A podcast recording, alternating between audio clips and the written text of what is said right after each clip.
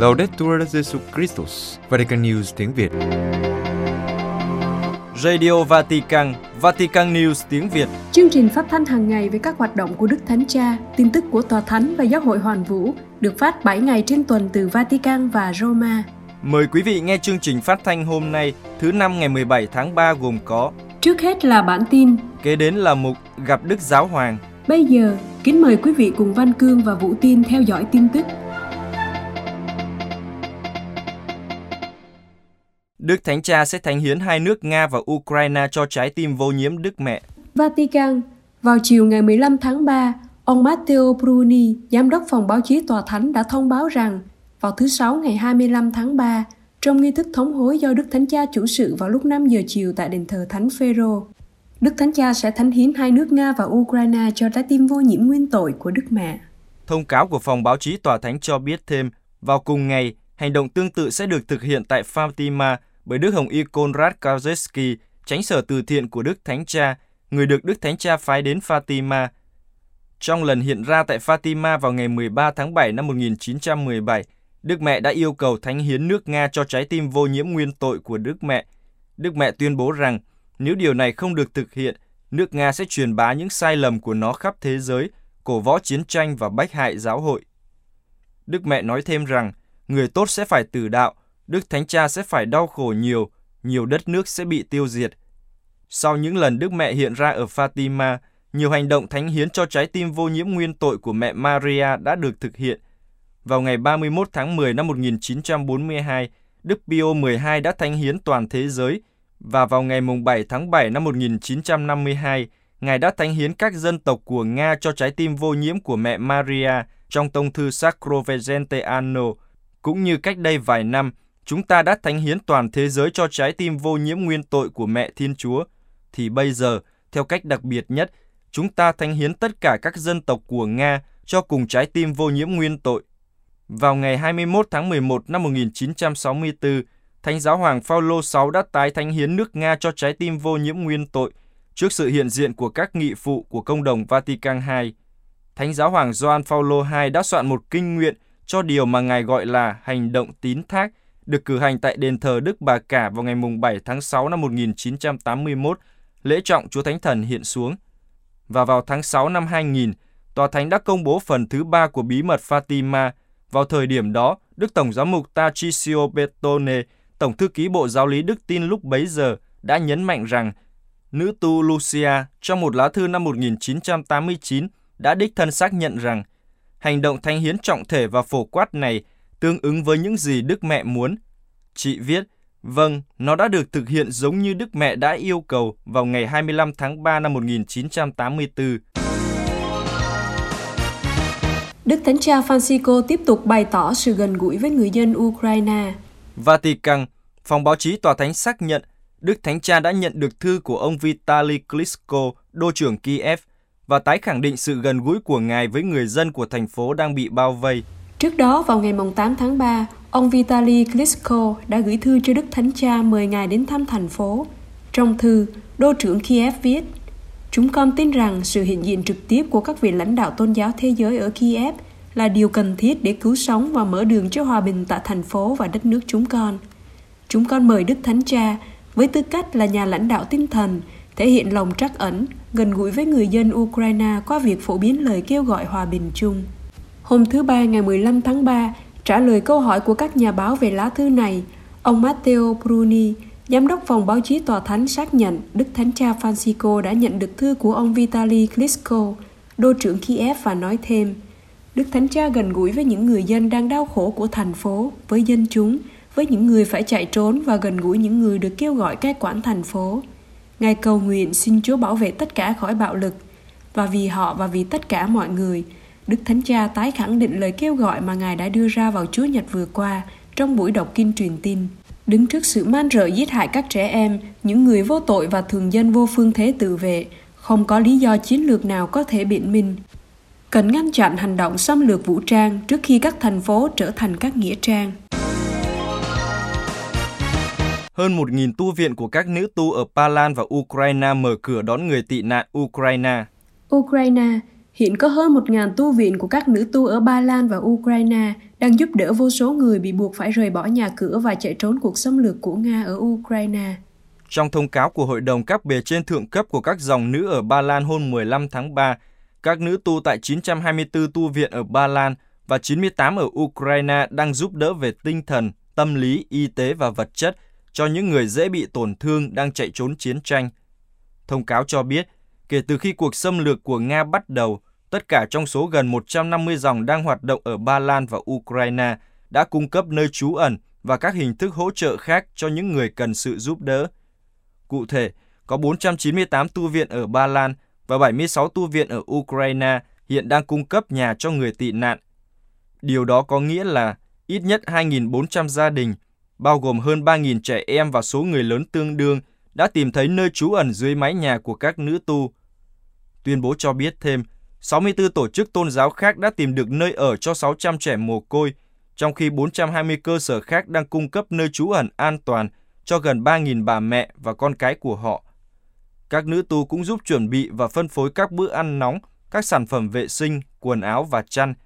Các chị cũng tích cực giúp vận chuyển người dân từ những nơi bị ảnh hưởng bởi chiến tranh, tìm kiếm việc làm cho người tị nạn ở Ba Lan và đang tạo việc làm mới tại các trung tâm của chính các chị. Các nữ tu cũng đã nỗ lực hết mình để điều phối hỗ trợ người tị nạn, giúp trẻ em Ukraine đăng ký tại các trường học ở Ba Lan, làm phiên dịch, tổ chức các lớp học cho trẻ em và bà mẹ đến từ Ukraine, và đặc biệt là phục vụ cho người già và người khuyết tật.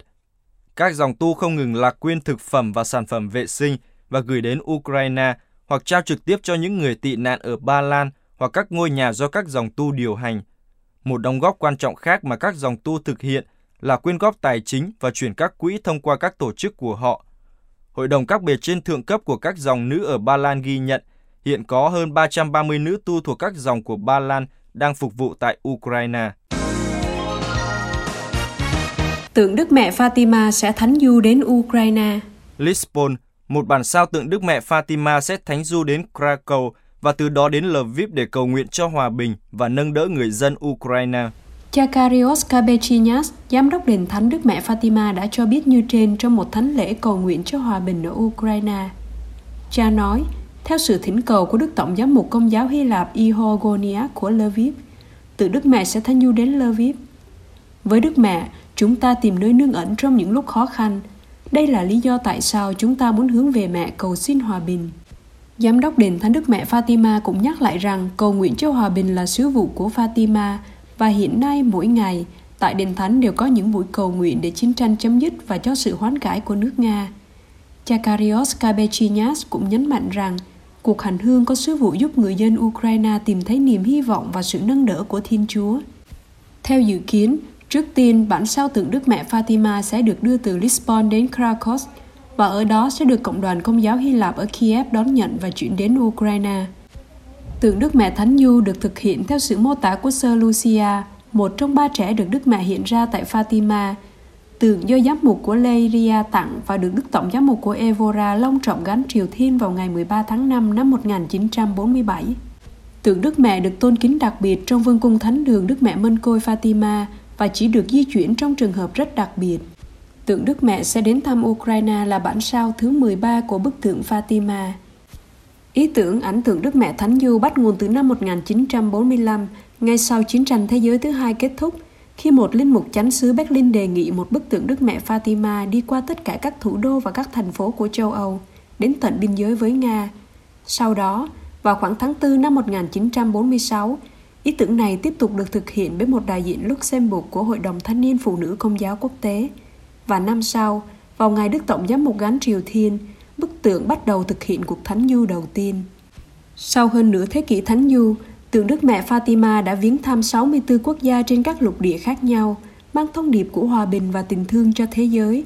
Sau đó, ban giám đốc đền thánh Fatima quyết định sẽ không đưa tượng Đức Mẹ đi thánh du nữa, ngoại trừ một số trường hợp đặc biệt, như Ngày Giới Trẻ Thế Giới được tổ chức tại Panama vào tháng 1 năm 2019. Do đó, để đáp ứng nhiều yêu cầu từ khắp nơi trên thế giới, 13 bản sao của bức ảnh gốc Đức Trinh Nữ Thánh Du đã được thực hiện. Tượng Đức Mẹ Fatima được làm bằng gỗ tuyết tùng Brazil, cao 1,04 mét. Tượng được cha Manuel Marquez Ferreira, linh mục chánh xứ Fatima làm phép vào ngày 13 tháng 5 năm 1920 và một tháng sau đó được đưa đến nhà nguyện hiện ra. Dòng nữ thừa sai Bắc Ái của mẹ Teresa có bề trên tổng quyền mới. Ấn Độ, ngày 12 tháng 3 vừa qua, các nữ tư dòng thừa sai Bắc Ái do mẹ Teresa Calcutta thành lập đã họp tổng hội tại Calcutta, Ấn Độ và bầu chọn nữ tu Joseph Michael, nguyên là thư ký của mẹ Teresa trong nhiều năm, làm tân tổng quyền của dòng, kế vị nữ tu người Đức Marie Prema Pierrick. Thánh Teresa Calcutta thành lập dòng thừa sai Bắc Ái vào năm 1950 thuộc Tổng giáo phận Calcutta. Mẹ bắt đầu làm việc ở khu ổ chuột, dạy trẻ em nghèo và chữa bệnh cho những người bệnh tại nhà của họ. Cùng với một số học sinh cũ của mình, mẹ tiếp nhận những người đàn ông, các phụ nữ và trẻ em đang chết trong các rãnh nước dọc theo con phố và chăm sóc họ. Hội dòng nhanh chóng phát triển từ một ngôi nhà duy nhất dành cho những người hấp hối và không được mong muốn lên gần 500 nhà trên khắp thế giới. Mẹ Teresa đã thiết lập các ngôi nhà cho những người bị AIDS, nạn nhân của bạo lực gia đình và mại dâm, cũng như các trại trẻ mồ côi cho trẻ em nghèo. Dòng thừa sai Bắc Ái hiện có hàng trăm ngôi nhà trên toàn thế giới và thành viên của dòng bao gồm các tu sĩ nam nữ và các linh mục cùng với một tổ chức giáo dân. Sir Joseph Michael, 68 tuổi, sinh tại bang Kerala, miền Nam Ấn Độ. Sir sẽ là bề trên tổng quyền thứ ba của dòng kể từ khi mẹ Teresa qua đời vào năm 1997. Sau khi mẹ Teresa qua đời, hội dòng được hướng dẫn bởi Sir Nimala Joshi, người gốc Nepal, người cũng đã thành lập ngành chiêm niệm của các nữ tu. Sau đó Sir Maria Prema Perich, người Đức, làm bề trên tổng quyền từ năm 2009. Như vậy, Sir Joseph Michael sẽ là người Ấn Độ đầu tiên làm tổng quyền của dòng. Sir Joseph gia nhập dòng thừa sai Bắc Ái năm 20 tuổi và là một trong những cộng tác viên thân cận nhất của mẹ Teresa. Sir cũng phục vụ ở Philippines, Ba Lan và Papua New Guinea. Sir trở lại Calcutta dịp lễ phong thánh cho mẹ Teresa vào năm 2016, sau đó phụ trách vùng Kerala. Vào thời điểm được bầu làm bề trên, Sir đang sống tại nhà trẻ em ở Ernakulam, Kerala. Cho đến cách nay hơn 15 tháng, Sir là bề trên phụ tá bên cạnh Sir Prema. Đức Tổng giám mục Baglia, vũ khí và chiến tranh không phải là câu trả lời cho các vấn đề. Vatican, Đức Tổng giám mục Vincenzo Paglia, Chủ tịch Hàn Lâm Viện Tòa Thánh về sự sống khẳng định, vũ khí và chiến tranh không phải là câu trả lời cho các vấn đề, và kêu gọi các nhà lãnh đạo thế giới tạo ra một chính sách có tầm nhìn xa, có thể chỉ ra một con đường phía trước cho toàn thể nhân loại. Đức Tổng giám mục nói điều này trong một bài viết, suy tư về cuộc chiến ở Ukraine, được đăng trên nhật báo Iriformista của Ý vào ngày 15 tháng 3. Sau khi nhắc lại lời kêu gọi của Đức Thánh Cha vào trưa Chủ nhật ngày 13 tháng 3 vừa qua, nhân danh Thiên Chúa, hãy chấm dứt chiến tranh, chấm dứt cuộc tàn sát này. Đức Tổng giám mục viết, châu Âu cần phải hình dung và xây dựng một tương lai khác để cuộc xung đột ở Ukraine là xung đột cuối cùng và là một ví dụ cho việc nghiên cứu và xác định các hình thức mới của sự chung sống giữa các dân tộc. Ngài khẳng định, chúng ta cần phải có một tầm nhìn xa về hiệu quả chính trị để chúng ta thoát ra khỏi thử thách này với một kế hoạch đổi mới, khôn ngoan và lâu dài cho châu âu theo tôi, không có lựa chọn nào khác châu âu là một, có hai lá phổi, chắc chắn đông và tây có những đặc điểm chung và khác nhau nhưng nó luôn hướng về châu âu. Chúng ta phải nói về một châu âu do thái kitô giáo như thánh giáo hoàng Gioan Phaolô II thường xác định. Đối với chủ tịch hàn lâm viện tòa thánh về sự sống điều cần thiết là phải tái thiết kế một tương lai cho châu âu từ đại tây dương đến sông uran và châu Âu của NATO, của Liên minh châu Âu, của G7 mà đôi khi trở thành G8 phải được tái thiết kế với giải pháp chính trị khác dưới sự hỗ trợ của các dự án chính trị, kinh tế, tài chính và văn hóa của tất cả các quốc gia, không quốc gia nào bị loại trừ. Một châu Âu của các dân tộc trong tương lai cần một giải pháp chính trị công bằng và thực tế, tôn trọng luật quốc tế và các quyền. Đức Tổng giám mục Paglia nhấn mạnh và viết tiếp – chúng ta cần phải tập trung vào cuộc đàm phán là công cụ được mọi người sử dụng trong suốt lịch sử nhằm đưa ra các giải pháp ngài nhận định tiếp rằng thế giới đang trải qua một đại dịch chưa thể đánh bại và một cuộc khủng hoảng môi trường và khí hậu sẽ gây hậu quả cho tất cả mọi người và một kỷ nguyên thay đổi về công nghệ mới ảnh hưởng đến chính con người đức tổng giám mục kết luận vũ khí và chiến tranh không phải là câu trả lời để giải quyết các vấn đề của chúng ta Quý vị vừa theo dõi bản tin ngày 17 tháng 3 của Vatican News tiếng Việt. Vatican News tiếng Việt chuyên mục Gặp Đức Giáo Hoàng.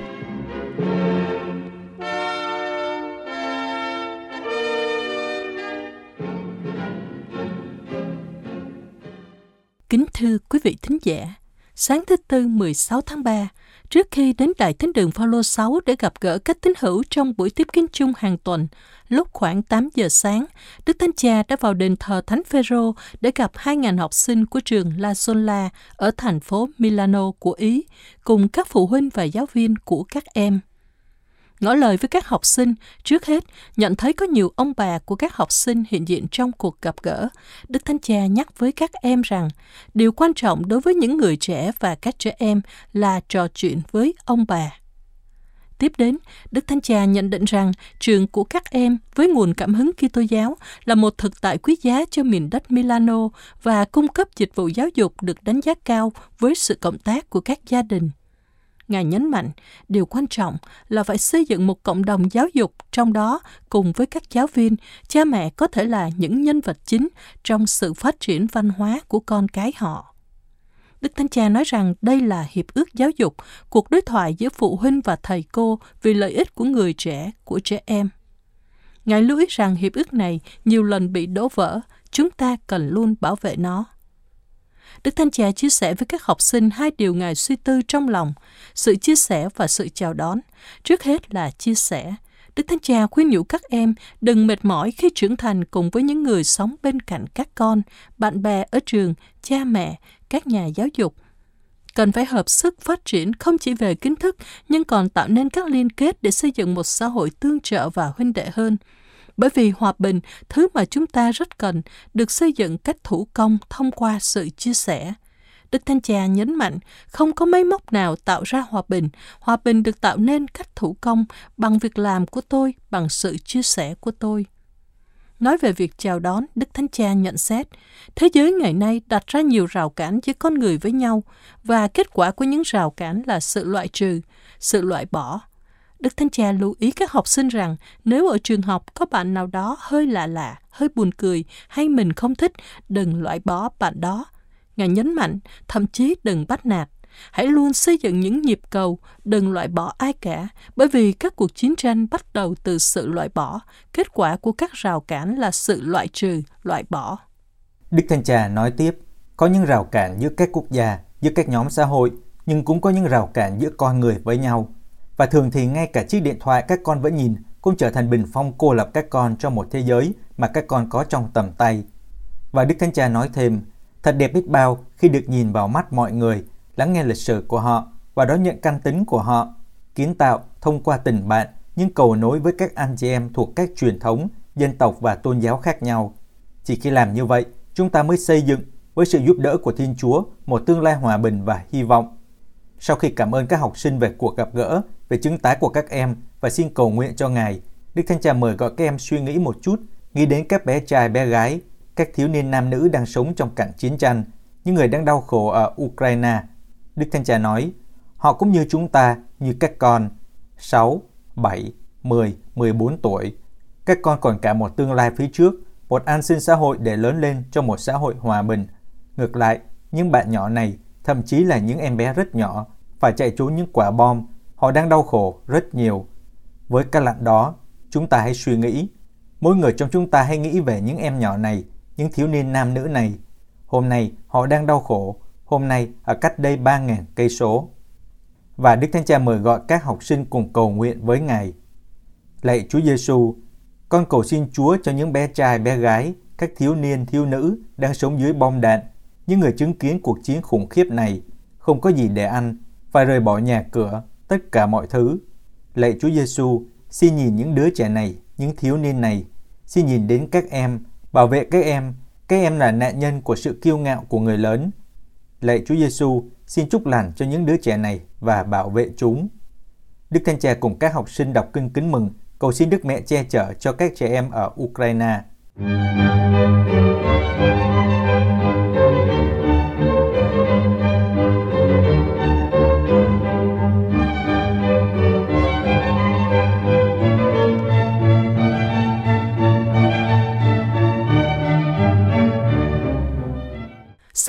Vào lúc 9 giờ, Đức Thánh Cha đã vào Đại Thánh đường Phaolô 6 để chào các tín hữu hiện diện tham dự buổi tiếp kiến chung. Trong bài giáo lý về ý nghĩa và giá trị của tuổi già dưới ánh sáng lời Chúa, Đức Thánh Cha tập trung vào vai trò của người già trong việc chuyển trao cho thế hệ mới các giá trị đích thực và bền vững của cuộc sống. Trình thuật trong sách sáng thế thuật lại việc ông Noe được trao nhiệm vụ phục hồi sự tốt lành của công trình sáng tạo của Thiên Chúa, điều đã bị hư hoại bởi sự lan tràn của bạo lực và sự ác. Chính Chúa Giêsu nói về thời của ông Noe để cảnh báo chúng ta về sự cần thiết phải hoán cải vì nước Thiên Chúa gần đến. Đức Thánh Cha nhận định rằng trong mọi thời đại, như thời Noe, chúng ta có thể bị cám dỗ chấp nhận tội lỗi và sự băng hoại là điều bình thường, không nhìn đến những đau khổ bất công của người nghèo và sự tàn phá môi trường tự nhiên của chúng ta. Trong thời đại của chúng ta, đây là kết quả của một nền văn hóa vứt bỏ, chú trọng vật chất, ích kỷ và trống rỗng về mặt tinh thần – những người cao tuổi như ông Noe có thể cảnh báo chúng ta về mối nguy hiểm này và nhắc nhở chúng ta về ơn gọi mà Thiên Chúa ban cho chúng ta để trở thành những người bảo vệ và quản lý công trình sáng tạo của người. Kính mời quý vị nghe bài giáo lý của Đức Thánh Cha. Cari fratelli e sorelle, buongiorno. Il racconto biblico con il linguaggio con il linguaggio simbolico dell'epoca in cui fu scritto, ci dice una cosa impressionante. Anh chị em thân mến, chào anh chị em. Tường thuật kinh thánh với ngôn ngữ biểu tượng của thời kỳ khi nó được viết cho chúng ta biết về một điều gây sốc. Thiên Chúa quá chán ghét sự độc ác lan tràn của loài người. Điều đã trở thành một phong cách sống bình thường đến nỗi người nghĩ rằng mình đã sai lầm khi tạo ra con người và quyết định loại bỏ họ. Một giải pháp triệt để nó thậm chí có thể như một sự đảo ngược nghịch lý về lòng thương xót. Không còn con người, không còn lịch sử, không còn phán xét, không còn kết án. Chẳng phải đôi khi nó cũng xảy ra với chúng ta, bị choáng ngợp bởi cảm giác bất lực trước sự ác, hoặc bị mất tinh thần bởi những tiên tri nói về sự diệt vong, đến nỗi chúng ta nghĩ rằng sẽ tốt hơn nếu chúng ta không được sinh ra. Chúng ta có nên công nhận một số học thuyết gần đây Chúng tố cáo loài người là tác nhân gây tổn hại đến quá trình tiến hóa đối với sự sống trên hành tinh của chúng ta. Thật vậy, chúng ta đang bị áp lực, phải chịu những căng thẳng đối nghịch khiến chúng ta bối rối. Một mặt, chúng ta lạc quan về một tuổi trẻ vĩnh cửu được nuôi dưỡng bởi sự tiến bộ phi thường của công nghệ, mô tả một tương lai đầy những máy móc hiệu quả hơn và thông minh hơn chúng ta, sẽ chữa khỏi bệnh tật của chúng ta và dành cho chúng ta những giải pháp tốt nhất để không chết. Mặt khác, Trí tưởng tượng của chúng ta ngày càng tập trung vào những lời cảnh báo về một thảm họa cuối cùng sẽ hủy diệt chúng ta. Ngày sau đó, nếu chúng ta vẫn còn, ngày tháng và con người sẽ phải bắt đầu lại từ đầu. Tất nhiên, tôi không muốn coi nhẹ ý tưởng về sự tiến bộ, nhưng dường như hình ảnh đại hồng thủy ngày càng ăn sâu trong tiềm thức của chúng ta. Hơn nữa, đại dịch hiện nay cũng gây ảnh hưởng cho những quan niệm sống vô tư, không nghĩ đến tương lai. Trong trình thuật kinh thánh, khi nói đến việc cứu cuộc sống trên trái đất khỏi băng hoại và lũ lụt, Thiên Chúa giao nhiệm vụ cho lòng trung tín của người già nhất, người công chính, Noe. Và chăng tuổi già sẽ cứu thế giới, theo nghĩa nào, và như thế nào, và triển vọng gì? Sự sống sau cái chết hay chỉ sống sót cho đến cơn hồng thủy? Một lời của Chúa Giêsu, lời gợi lên thời ông Noe sẽ giúp chúng ta khám phá sâu hơn ý nghĩa của đoạn kinh thánh mà chúng ta đã nghe. Khi nói về thời kỳ cuối cùng, Chúa Giêsu nói: và cũng như thời ông Noe, sự việc đã xảy ra cách nào thì trong những ngày của con người, sự việc cũng sẽ xảy ra như thế. Thiên hạ ăn uống, cưới vợ, lấy chồng, mãi cho đến ngày ông Noe vào tàu và nạn hồng thủy ập tới tiêu diệt tất cả. Thật ra, chuyện ăn uống, lấy vợ, lấy chồng là những chuyện hết sức bình thường và dường như không phải là những ví dụ về sự tha hóa. Vậy đâu là sự băng hoại? Trên thực tế, Chúa Giêsu nhấn mạnh đến sự thật rằng con người khi họ giới hạn bản thân để hưởng thụ cuộc sống thì họ thậm chí mất đi ý thức về sự băng hoại, điều làm giảm phẩm giá của họ và đầu độc ý nghĩa của cuộc sống và họ thậm chí còn sống tha hóa một cách vô tư, như thể đó là một phần bình thường của hạnh phúc con người. Những hàng hóa của cuộc sống được tiêu dùng và hưởng thụ mà không quan tâm đến phẩm chất thiêng liêng của cuộc sống, không quan tâm đến môi trường sống của ngôi nhà chung – mọi người lạm dụng mà không quan tâm đến sự khổ sở và thất vọng mà nhiều người phải gánh chịu, cũng không quan tâm đến sự xấu xa đầu độc cộng đồng. Miễn là cuộc sống bình thường có thể được lấp đầy bằng sự an lành. Chúng ta không muốn nghĩ về những gì làm cho nó trở nên thiếu công lý và tình yêu. Tôi tự hỏi, băng hoại có thể trở thành điều bình thường không? Rất tiếc là nó có thể. Và nó sẽ dẫn đến đâu? Sự vô tư chỉ nhằm tự lo cho bản thân. Đây là đoạn bắt đầu cho sự tha hóa nhấn chìm cuộc đời tất cả chúng ta. Sự băng hoại được lợi rất nhiều từ sự vô tư, vô đạo đức này. Sự vô tư này làm yếu đi sự phòng thủ của chúng ta, làm lương tâm của chúng ta chai cứng và khiến chúng ta, thậm chí vô tình, trở thành đồng lõa. Tuổi già nằm ở đúng vị trí để hiểu được sự lừa dối của việc bình thường hóa cuộc sống này, một sự bình thường bị ám ảnh bởi sự hưởng thụ và trống rỗng của nội tâm. Cuộc sống không suy nghĩ, không hy sinh, không cái đẹp, không chân lý, không công bằng, không tình yêu khả năng cảm nhận đặc biệt của túi già về sự quan tâm, suy nghĩ và tình cảm đều làm chúng ta nhân bản hơn, một lần nữa trở thành ơn gọi của nhiều người, và nó sẽ là một lựa chọn tình yêu của những người cao tuổi đối với những thế hệ mới. Phúc lành của Thiên Chúa chọn tuổi già vì đặc sủng này rất nhân bản và làm cho nên nhân bản. Đức Thánh Cha kết thúc bài giáo lý với nhận định và ông Noe là tấm gương của tuổi già tích cực này. Ông Noe không rao giảng, không phàn nàn, không phản kháng nhưng lo cho tương lai của thế hệ đang gặp nguy hiểm. Ông xây dựng con tàu đón tiếp và đưa người và các động vật vào đó. Trong mọi hình thức chăm sóc sự sống, ông Noe tuân theo lệnh truyền của Thiên Chúa, lặp lại cử chỉ dịu dàng và quảng đại của việc sáng tạo. Điều trong thực tế là ý tưởng cảm hứng cho mệnh lệnh của Thiên Chúa. Một phúc lành mới, một thụ tạo mới. Ơn gọi của ông Noe vẫn luôn phù hợp. Một lần nữa, xin Thánh Tổ phụ cầu bầu cho chúng ta Kết thúc buổi tiếp kiến, Đức Thánh Cha đọc một kinh nguyện đặc biệt cầu xin Chúa tha thứ cho chúng ta vì gây chiến tranh, đặc biệt chiến tranh ở Ukraine. Đức Thánh Cha dùng lời kinh do Đức Tổng giám mục Domenico Battaglia của Napoli soạn và bổ sung vài điểm nhỏ. Đức Thánh Cha cầu xin Chúa tha thứ cho tất cả nhân loại vì sự tàn khốc của chiến tranh và theo lời Ngài đã biến bàn tay của chúng ta được tạo ra để chăm sóc và bảo vệ trái đất thành công cụ của sự chết. Trước khi đọc lời cầu nguyện, Đức Thánh Cha đã mời gọi các Kitô hữu cùng cầu xin Chúa tha thứ và ban bình an giữa nỗi đau chiến tranh ở Ukraine.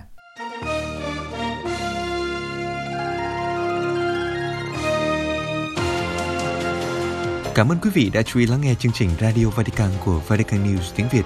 Xin Thiên Chúa chúc lành cho quý vị và toàn gia quyến. Laudetur Jesu Christus, ngợi khen Chúa Giêsu Kitô.